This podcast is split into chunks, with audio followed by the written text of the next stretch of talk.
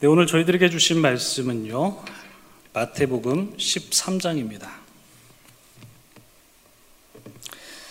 마태복음 13장 1절부터 9절까지 말씀 저와 여러분이 한 절씩 교도가시고 마지막 절 함께 보시도록 하겠습니다.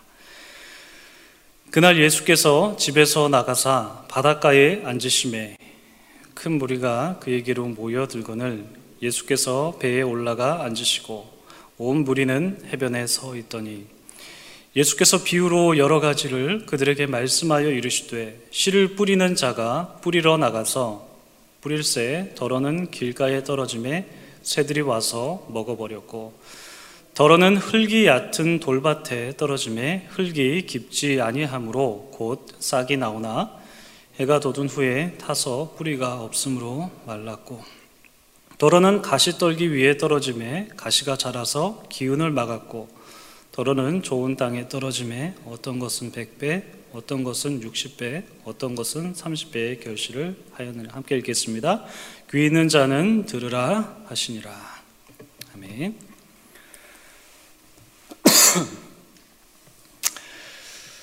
네, 참 좋으신 우리 주님의 크신 은총이 우리 토론토 한의장로교회 모든 분들에게 오늘도 함께 하시기를 주님의 이름으로 축복합니다. 평안하십니까, 여러분? 날마다 평안하시고 또 강건하시고 또 건강하시기를 바랍니다. 제가 어렸을 때 살았던 곳은 시골 마을이어서 주변에 논과 밭들이 좀 있었습니다. 사실 좀 많았습니다. 예. 그래서 저는 요즘처럼 이제 가을철에 학교를 갈 때면은 어, 그 논을 좀 가로질러서 가곤 했습니다. 왜냐하면은 그렇게 가로질러서 가면 좀 더 빨리 갈 수 있었기 때문인데요. 어, 농부들이 벼를 다 수확한 뒤라서 이제 논을 가로질러서 갈 수 있었습니다. 벼들도 없고 이제 가을이라서 땅이 좀 딱딱하기 때문에 걸어갈 수가 있었는데요. 에, 그러나 봄철이 되면 그렇게 갈 수가 없었어요. 왜냐하면 농부들이 그 논을 다 갈아엎기 때문입니다. 땅을 갈아엎어야 그곳에 물을 대고 또 이제 벼를 심을 수 있기 때문이죠. 이 농사를 짓기 위해서는 땅을 갈아야 하는 것이 일반적입니다. 비단 우리나라뿐만 아니라 이스라엘에서도 농사를 짓기 위해서는 땅을 갈아야만 했습니다. 물론 이스라엘과 우리나라의 어떤 지형이 다르기 때문에 밭의 그 형태도 조금 다르지만 그래도 땅을 갈고 없는 것은 동일합니다. 이스라엘의 농지는 그 이스라엘 이스라엘 평원처럼 굉장히 쭉 뻗어 있고 또 기름진 토양이 있는 반면에 어, 대부분의 밭은 굉장히 돌이 많습니다. 왜냐하면 주로 밭들이 그 석회암 지대에 자리하고 있기 때문에 그 밭을 이제 깊게 팔 수도 없을 뿐더러 파면은 그 돌이 완전히 제거되는 것이 아니라 돌이 그대로 또 있거든요. 덜어는 또 가시덤불도 있고 덜어는 그 밭이 또 길가에도 있습니다. 한마디로 오늘 본문에 나온 길가 그리고 돌밭, 가시덤불, 옥토가 따로 떨어져 있는 것이 아니라 그냥 한데 섞여 있는 것이 바로 이스라엘의 농지라고 그렇게 보시면 되겠습니다. 그리고 농사하는 방법도 조금 다른데 예를 들어서 씨 뿌리는 것도 다릅니다. 우리나라는 씨앗을 땅에 심지 않습니까? 심고 흙을 덮고 이제 거기에 물을 주는데 이스라엘에서는 파종하는 게 일반적입니다. 씨앗을 딱 한 움큼 잡고 이렇게 쫙 뿌리는 것이 일반적이다라는 것이죠. 그래서 오늘 우리가 본 이 본문이 우리에게는 좀 낯설 수 있겠지만 당시 이스라엘 사람들에게는 아주 익숙한 광경이었다라는 것입니다. 오늘 본문은 우리에게도 사실 익숙한 본문이기는 하죠. 이 네 가지 땅에 떨어진 씨에 관한 말씀인데 예수님께서는 무리들에게 이 말씀을 이제 비유로서 말씀을 해주셨습니다. 씨를 뿌리는 자가 씨를 뿌리러 나갔는데 씨를 쫙 뿌렸죠. 그래서 덜어는 길가에 떨어져서 새들이 와서 그 씨를 먹어버렸고 그리고 덜어는 흙이 얕은 돌밭에 떨어져서 싹은 나왔지만 뿌리를 내릴 수 없기 때문에 어, 태양빛이 쬐었을 때 그 싹이 다 말라버렸다라는 것도 말씀해 주셨고요. 또 덜어는 가시 떨기 위해 떨어져서 가시가 그 기운을 막아서 이제 자라지 못했다라는 것도 말씀해 주셨고 그리고 덜어는 좋은 땅에 떨어져서 100배, 또 60배, 30배의 결실을 맺었다. 이렇게 말씀을 해 주십니다. 사실 우리에게 익숙한 것은 이제 30배, 60배, 이제 100배, 그러니까 점층법이 사실 우리에게는 익숙한데 이렇게 점층법으로 기록되어 있는 것은 마가복음에 기록이 되어 있고 마태복음에서는 보시다시피 100배, 60배, 30배 이렇게 점강법으로 기록이 되어 있고 누가복음에서는 그냥 깔끔하게 100배 이렇게 기록이 되어 있습니다. 이렇게 마태, 마가, 누가복음에 동일한 본문이 비슷하게 기록되어 있다라는 것을 봤을 때 이 본문이 상당히 중요하다라는 것을 우리에게 암시해 주고 있는 것이죠.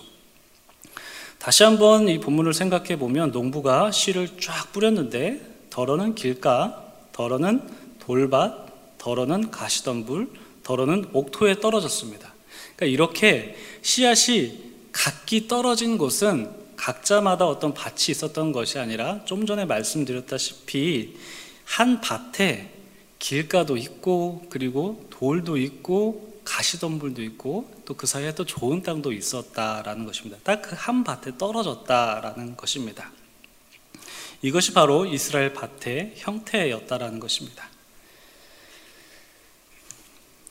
그렇기 때문에 이때 당시 이 말씀을 들은 이 비유의 말씀을 들은 이스라엘 사람들은 굉장히 그게 쉽게 그냥 이해가 됐습니다. 자, 이 말씀이 바로 비유의 말씀이다라고 말씀을 드렸는데요.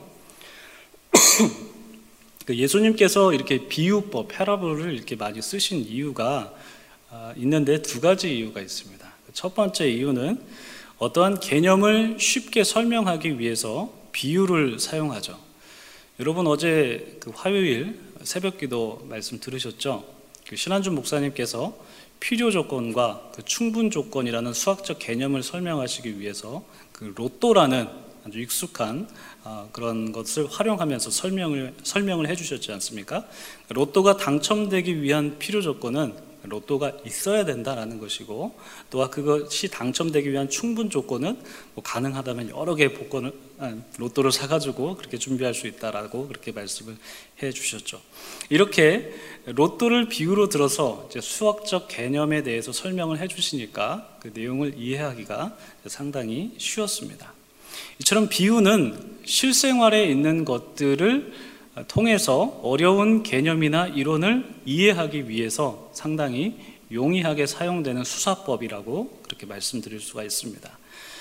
어, 그리고 또 한 가지 특징이 있는데 반대로 이 비유는 하나님의 말씀을 감추기 위해서도 이 비유를 예수님께서 사용을 하셨습니다. 예수님께서 이 비유의 말씀을 하시고는 제자들에게 그 비유를 풀이해 주셨죠. 그러니까 제자들에게만 그 말씀을 풀이해 주셨습니다. 그리고 제자들에게 예수님께서 말씀하시기를 천국의 비밀을 아는 것이 너희에게는 허락이 됐지만 다른 사람들에게는 허락이 되지 않았다. 그렇게 말씀을 해 주시거든요. 그래서 즉 비유라는 것은 누구나 쉽게 알아들을 수 있지만 아무나 깨달을 수 있는 것은 아닙니다. 깨달을 수 있는 사람만 깨달을 수 있습니다. 근데 알아듣긴 다 알아들어요. 근데 그 속뜻을 잘 모른다라는 것이죠. 이게 바로 비유의 특성입니다. 자, 오늘 본문은 비유인데요. 예수님께서 이 비유를 제자들에게 친절하게 설명을 해 주시죠. 그게 바로 이제 19절부터 나오는데 네, 한번 보도록 하겠습니다. 아무나 천국 말씀을 듣고 깨닫지 못한 때는 악한 자가 와서 그 마음에 뿌려진 것을 빼앗나니 이는 곧 길가에 뿌려진 자요. 두 번째는요. 돌밭에 뿌려졌다는 것은 말씀을 듣고 즉시 기쁨으로 받되 그 속에 뿌리가 없어 잠시 견디다가 말씀으로 말미암아 환란이나 박해가 일어날 때는 곧 넘어지는 자요. 가시떨기에 뿌려졌다는 것은 말씀을 들으나 세상의 염려와 재물의 유혹에 말씀이 막혀 결실하지 못하는 자요. 좋은 땅에 뿌려졌다는 것은 말씀을 듣고 깨닫는 자니 결실하여 어떤 것은 100배, 어떤 것은 60배, 어떤 것은 30배가 되느니라 하시더라. 이렇게 예수님께서 아주 친절하게 비유에 대해서 이게 사실 이런 뜻이야 라고 그렇게 설명을 해주십니다. 그 첫 번째 땅은 바로 길가라는 땅이죠. 길가에 뿌려진 씨앗은 하나님의 말씀을 듣지만 그 말씀을 깨닫지 못하는 자입니다. 그러니까 하나님의 말씀을 듣기는 듣습니다. 그 말이니까 언어니까 모국어니까 알아듣긴 들어요. 근데 그 뜻을 이해하지 못하는 사람들, 그 사람들이 바로 길가라는 것이죠. 그러니까 예수님께서 제자들에게 종종 하시는 말씀 중에 하나가 아직도 깨닫지 못했느냐? 이 말씀을 가끔씩 하시거든요. 그러니까 어느 날 예수님과 제자들이 동행을 하는데 제자들이 그만 도시락을 놓고 온 거예요. 그러니까 떡을 놓고 온 것이죠. 어, 그 깜빡했습니다. 그때 마침 예수님께서 제자들에게 어떤 말씀을 하시냐면 얘들아 바리새인과 사두개인들의 누룩을 주의해라. 누룩 빵을 만들 때 쓰는 재료죠. 그것을 주의하라라고 말씀하셨거든요. 그러니까 예수님께서 이렇게 말씀하신 뜻은 그 바리새인과 사두개인의 이제 교훈을 주의해라라는 의미에서 이렇게 비유적으로 예수님께서 누룩에 대해서 말씀을 하셨는데 반면 제자들은 이 누룩이라는 표현을 들으니까 아 도시락 안 싸웠다. 떡을 깜빡했네. 이제 그거에 생각나서 서로 이제 문의했다, 서로 논의했다라고 그렇게 성경에 기록이 되어 있습니다. 그때 예수님께서 이렇게 말씀하시죠. 믿음이 작은 자들아, 어찌 떡이 없으므로 서로 논의하느냐? 너희가 아직도 깨닫지 못하느냐? 아직도 모르겠어? 떡 다섯 개로 오천 명을 먹이고 죽은 것이 몇 바구니냐? 떡 일곱 개로 사천 명을 먹이고 죽은 것이 주, 죽은 것이 몇 광줄이냐? 모르냐? 기억 못하냐? 아직도 깨닫지 못하느냐? 어찌 내가 말한 것이 떡의 관함이 아닌 줄을 깨닫지 못하느냐? 오직 바리새인과 사두개인의 누룩을 주의하라. 그 뭐 다 설명하시고도 또 마지막에 누룩이라고 또 표현을 하세요. 그제서야 제자들이 아 예수님께서 말씀하신 것이 우리가 생각하는 그 빵이야 누룩이 아니구나 이게 교훈이구나라는 것을 그리 그제서야 깨닫게 됩니다. 사실 생각해 보면 예수님께서 그냥 아, 교훈이라고 그냥 말씀해 주시면 참 좋았을 텐데 그럼 제자들이 오해하지 않잖아요. 오해하지 않고 그냥 바로 이해하고 깨달았을 텐데 예수님께서 비유로 말씀하셨다는 겁니다. 왜 그러냐면 비유는 앞서 말씀드렸다시피 어떤 개념을 알기 쉽게 하는 것도 있고 또한 그 개념의 본질을 잘 드러내기 때문에 또 비유를 사용하기도 합니다. 이 누룩이라는 것이 무엇입니까? 땅을 부풀릴 때 쓰이는 재료죠. 근데 그것을 감안한다면 바리새인과 사두개인의 누룩이라는 것은 결국 하나님의 말씀을 부풀린 교훈이라고 예수님께서 그렇게 말씀하신 거다라고 우리가 생각할 수가 있죠. 그런데 제자들은 그 말을 듣고 깨닫지를 못했다라는 것입니다. 사실 우리도 뭐 제자들처럼 예수님의 말씀 듣고 깨닫지 못할 때가 참 많이 있죠. 특히 성경 말씀 볼 때 이 말씀이 아 이게 대체 무슨 의미인가? 특히 설교를 준비하다 보면 아 이게 대체 무슨 뜻인가라고 생각할 때가 있는 것 같아요. 특히 어떤 뭐 시대의 징조 같은 것들, 종말론적인 같은 본문은 정말 이게 좀 이해하기가 깨닫기가 어렵죠. 그래서 이렇게 깨닫기 어려운 말씀은 해석이 필수적으로 이제 필요하게 되는데 근데 해석이라는 것이 사실 한 갈래만 있는 게 아니잖아요. 여러 갈래가 또 있는 것이기 때문에 사실은 이해하기가 깨닫기가 어렵다라는 것이죠. 이런 해석의 다양성 자체가 이제 문제가 되는 것은 아니지만 그러나 때로는 말씀을 이해하는데 어려움을 겪게 되는 때가 있다라는 것을 나누고 싶었습니다. 게다가 지금 나에게 지금 처해진 상황들, 지금 우리에게 처해진 상황들을 우리는 말씀을 통해서 이해하려고 하잖아요. 근데 그게 잘 이해가 안 될 때가 많거든요. 깨달아지지 않을 때가 많이 있다라는 것입니다. 그래서 이렇게 말씀을 깨닫기가 참 어려울 때가 있다라는 것입니다. 이것이 바로 첫 번째 땅, 길가의 특성이다라는 것이죠. 두 번째는 돌밭에 떨어진 씨앗입니다. 이 돌밭에 떨어진 씨앗은 싹은 틔우지만 뿌리를 내리지 못해서 햇빛이 뜨면은 그 싹이 싹 시들어 버리는 것을 의미하죠. 이는 말씀을 듣고 기쁨으로 그 말씀을 받아요. 근데 그 속에 뿌리가 없기 때문에 돌밭이기 때문에 그 환란으로 말미암아 박해가 일어날 때 넘어지는 사람들이 바로 그런 사람들이다라고 그렇게 비유로 말씀을 해주십니다. 그 예수님께서 공생의 기간에 많은 사람들이 예수님을 따르지 않았습니까? 아, 심지어 그 예수님을 왕으로 모시고자 하는 그런 무브먼트까지 일어나기까지 했죠.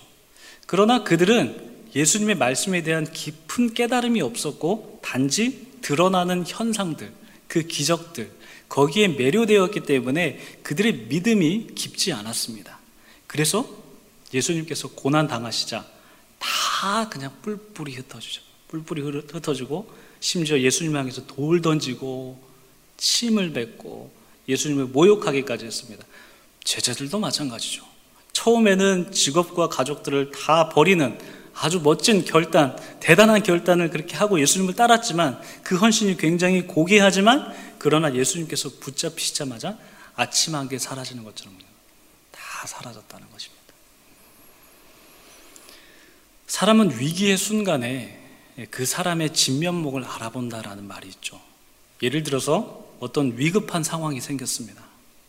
그러니까 평소에 내가 생각했을 때 아주 책임감 있어 보이고 능력도 탁월한 사람이 이 위급한 상황을 좀 무마시키고 그리고 안정을 가져다 줄 것이라고 생각을 했었는데 딱 위급한 상황이 터지니까 전혀 다른 모습을 보여줄 때가 있죠. 그런가 하면 평소에는 별로 두드러지지 않는 것 같아요. 근데 별로 특색이 없는 것 같아요. 그런데 위급한 상황이 되니까 아주 용기 있게 상황을 지혜롭게 대처함으로써 와 이런 사람에게 이런 면이 있었네? 라고 하는 경우가 생기기도 합니다. 그래서 위기를 만나봐야 그 사람이 어떤 사람인지 좀 드러난다는 것이죠. 물론 그 모습만 보고 그 사람의 전체를 평가할 수는 없겠지만 위기의 순간에 사람마다 예상하지 못한 모습이 드러날 때가 있다라는 것입니다. 여러분 우리 신앙생활에서도 마찬가지인 것 같습니다. 신앙생활 하면서 항상 하늘나라를 사는 것처럼 우리가 행복하지는 않잖아요. 오히려 더 어려운 일을 겪기도 하는데 이 믿음이 깊지 못한 사람들은 잠깐 어려움을 견디는 것 같더라도 금방 낙심하고 지치는 모습을 볼 수가 있습니다. 심지어는 신앙을 포기하기까지 하죠. 그러나 반대로, 어? 이 사람에게 이런 면이 있었나? 어, 이 사람이 어, 이렇게 반응을 하네? 이렇게 보이는 경우도 있습니다. 어, 이 사람 별로 별 생각 없이 그냥 교회 다니는 줄 알았는데 아, 이런 상황 속에서 이런 생각을 갖고 있었구나 이렇게 생각하게 된다라는 것이죠. 여러분 혹시 생각나시는 분 계십니까? 저는 최근에 그 젊은 분들하고 좀 이렇게 단체로 좀 만났습니다. 젊은 세대들과 한 두 번 정도 만났는데 그 만남을 통해서 사실 좀 궁금했어요. 교회의 어려움 속에서 어떤 마음으로 좀 남아 계신 건지 좀 들어보는 시간을 좀 가졌었고 그리고 내가 꿈꾸는 교회, 여러분들이 꿈꾸는 교회가 어떤 모습인지에 대해서 그 젊은 분들 중에서 그 질문을 말씀을 꺼내셔가지고 한번 나눠보자 이렇게 하셔가지고 이렇게 나눴거든요. 그 두 가지 얘기를 나눴습니다. 어떤 마음으로 남아 있는 건지 그리고 어떤 교회를 꿈꾸는 건지. 근데 저는 이제 대화를 나누면서 뭐 누군가에 대한 뭐 선입견이 있었던 것은 아니지만 아, 아, 이분이 이런 생각을 하고 계셨었구나. 아 이분이 이런 교회를 꿈꾸고 계셨었구나. 아 그걸 깨닫게 되더라고요. 그러니까 위기의 순간에 이분이 어떤 마음으로 교회를 다니셨는지가 드러나게 되는 거고 위기의 순간에 아 이분이 어떤 교회를 꿈꾸고 계신지가 그게 다 사람마다 드러난다는 거예요. 참 감사하고 참 귀한 시간을 어, 가졌었습니다. 그러나 오늘 본문에 나오는 사람은 이런 것과 반대로 어려움이 닥칠 때 조금 견디는 것 같다가도 결국은 쓰러져 버리는 사람들을 이제 의미한다라는 것이죠. 바로 이런 사람들이 돌박과 같은 사람들이라고 그렇게 말씀을 하십니다. 세 번째는 가시덤불에 떨어진 씨앗이죠. 이 가시덤불에 떨어진 씨앗은 말씀을 듣기는 듣지만 세상의 염려와 재물의 유혹에 이 말씀이 막혀서 결실하지 못하는 사람들을 의미합니다. 요즘 시대에 이런 부류의 사람들이 참 많지 않을까 그렇게 생각을 해보는데요. 세상을 살아가는 것이 각박하고 점점 힘들어지니까 세상의 염려도 점점 커지고 게다가 재물의 유혹도 또 받게 되죠.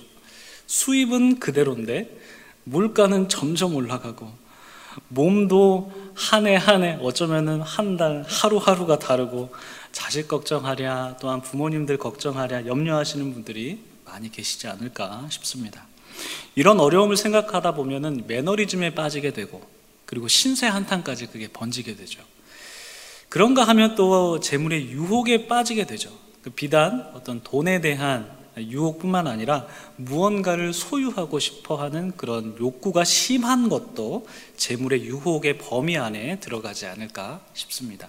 그러니까 문제는 이러한 걱정, 욕구 그 자체가 문제가 아니라 그러니까 문제의 핵심은 이것이 가시 덤불처럼 자라고 있어서 내 삶을 가두고 있고 말씀의 씨앗이 심기지도 않고 그리고 자라나지도 않는 게 문제입니다. 여러분 걱정 자체가 문제가 아니에요. 걱정 다 있죠. 유혹 다 있죠. 그런데 이게 너무 커서 말씀이 심기지도 않고 자라나지도 않으면 그게 문제라는 겁니다. 그럴 때는 그 염려의 가시덤불을 좀 가지치기 할 필요가 있는 거죠. 잡초가 좀 있으면 좀 커다란 게 있으면 좀 뽑아야 될 필요가 있는 거죠. 그 말씀을 하시는 것입니다. 이게 바로 세 번째 땅의 특징이고요. 마지막 땅은 옥토입니다. 좋은 땅이죠. 그러니까 말씀을 듣고 그 말씀대로 살아내고 또 더 많은 결실을 맺는 땅이 바로 옥토입니다.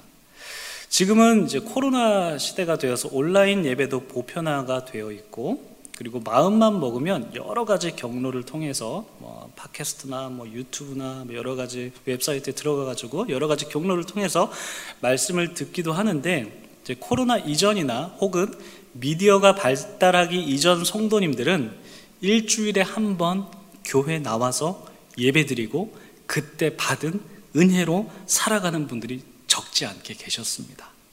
물론 지금도 이러한 현상은 지속되고 있죠. 그래서 어떤 분들은 이 주일은 영적으로 충전하는 날이고 교회는 그 에너지를 충전하는 충전소라고 그렇게 비유하시기까지 했습니다. 이 말씀, 이 말은 말씀으로 은혜 받은 그 에너지로 한 주 살아간다.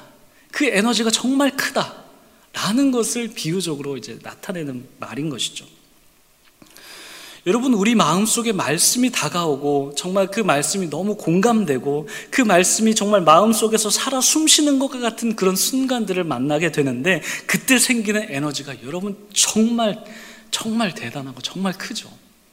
뭐 가령 예를 들자면 우리 학창 시절에 수련회를 다녀오곤 다녀오곤 하는데 그때 받은 에너지가 정말 크다라는 것을 경험합니다. 물론 그게 뭐 오래 가지 않을 때가 있지만 그래도 때로는 그 수련회 한 번으로 삶의 가치관이나 인생관이 완전히 뒤바뀌어서 인생 자체가 달라지는 경우도 어, 적지 않습니다. 이처럼 말씀으로 은혜 받은 것은 오늘 말씀대로 100배, 60배, 30배의 결실을 맺는 것처럼 엄청난 반응을 일으킨다라는 것이죠. 이게 바로 좋은 땅의 특징입니다. 여러분, 오늘 우리는 이 네 가지 땅을 보았는데요. 오늘 설교 제목처럼 여러분의 마음은 어떤 땅이십니까? 네 개 중에 하나 골라보십시오. 근데 사실 이 네 개 중에 하나 골라보는 질문이 굉장히 어리석은 질문입니다. 왜냐면요. 사실 우리에게는 이 네 가지 땅의 속성이 다 있거든요. 앞서 처음 초도에 말씀드렸다시피 이스라엘 밭에는 그 밭 안에는 길가도 있고 돌도 있고 가시덤불도 있고 그 안에 또 옥토도 있는 겁니다. 그런 것처럼 우리의 마음 속에는 여기저기 따로 있는 게 아니라 우리의 마음, 이 한 마음에는 길가의 마음도 있고 돌밭의 마음도 있고 가시덤불 마음도 있고 옥토도 있습니다. 때로는 하나님의 말씀을 듣고 보는데도 길가처럼 그 말씀을 말이니까 알아듣긴 하는데 도무지 깨닫지 못하는 경우도 있고 그 때로는 말씀대로 살겠다고 헌신하고 다짐했지만 그 말씀이 깊지 못해서 내 믿음이 깊지 못해서 어려움을 당했을 때 그냥 포기하고 뭐 그럴 때도 있고 그러나 또 그리고 또 우리가 살다 보면 세상살이의 걱정, 재물의 유혹으로 말씀이 자라나지 못할 때도 분명히 있습니다. 또 그런가 하면 반면에 은혜 받고 그 은혜대로 살아가는 동력을 부여받는 공간이 바로 우리의 마음에 있다라는 것입니다. 이렇게 네 가지 땅은 바로 우리 마음의 총체입니다. 그리고 하나님은 계속해서 씨를 뿌리고 있다는 점을 우리는 잊지 말아야 할 것입니다. 하나님께서 말씀의 씨앗을 계속해서 우리에게 뿌리실 텐데 때로는 그 말씀을 들을 때 우리가 길가처럼 반응이 되기도 하고 돌박 같은 반응이 일어나기도 하고 가시덤불과 같은 반응이 일어나기도 하고 그리고 옥토 같은 반응이 일어나기도 합니다.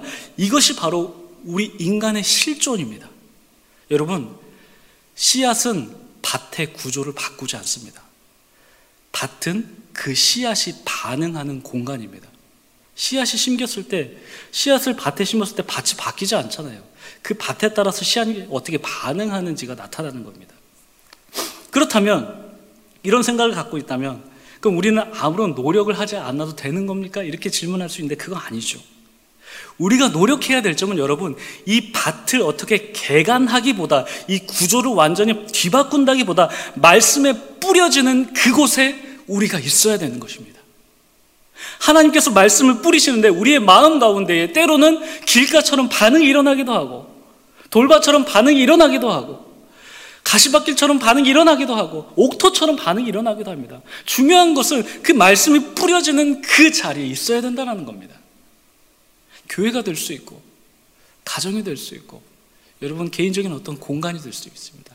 중요한 것은 내 밭을 어떻게 개간하느냐 그것도 중요하겠지만 말씀이 뿌려지는 그 곳에 내가 있어야 된다는 것입니다. 내 마음을 열고 주님 저에게 이런 밭이 있습니다. 네 가지의 밭이 있습니다. 주님 주님의 말씀에 씨앗이 뿌려질 때에 옥토에 심겨져서 그게 잘 반응되기를 원합니다. 이런 마음으로 항상 이 말씀의 자리를 사모하시면서 언제 어디서든지 우리 주의 말씀을 기억하시면서 비록 때로는 깨닫기 어려워도 비록 때로는 우리의 믿음의 경고가 좀 깊지 않아도 뿌리가 깊지 않아도 때로는 어떤 유혹이 있고 어려움이 있더라도 옥토처럼 자라날 것을 기대하는 그런 마음가짐으로 우리가 항상 말씀을 사모하면서 나아가는 우리 모든 토론토 한인 장로교회 성도님들 다 되시기를 주님의 이름으로 축복합니다. 기도하겠습니다. 참 좋으신 하나님 은혜를 감사드립니다. 오늘 우리에게 아주 익숙한 말씀을 다시 한번 우리가 되새기면서 우리의 마음을 한번 조명해 보았습니다. 우리의 마음에는 길가와 같은 마음, 밭도 있고 그 마음도 있고 그리고 또한 돌밭과 같은 마음도 있고 그리고 가시덤불과 같은 마음도 있고 옥토와 같은 마음도 있음을 하나님 깨달았습니다. 주님께서 말씀의 씨앗을 뿌리실 때 우리의 마음 가운데 때로는 길가에 뿌려지기도 하고 때로는 어, 돌밭에 뿌려지기도 하고 때로는 가시덤불에 뿌려지기도 하고 때로는 옥토에 뿌려지기도 하는데 하나님 바라옵기는 우리가 주님께서 말씀을 뿌리시는 그 공간 그 자리에 항상 있기를 원하고 주의 말씀을 받아서 옥토, 옥토에 뿌려지기를 바라는 그런 마음으로 항상 그 말씀의 자리에 있을 수 있도록 주여 도와주시옵소서 감사드리며 예수님의 이름으로 기도드립니다. 아멘.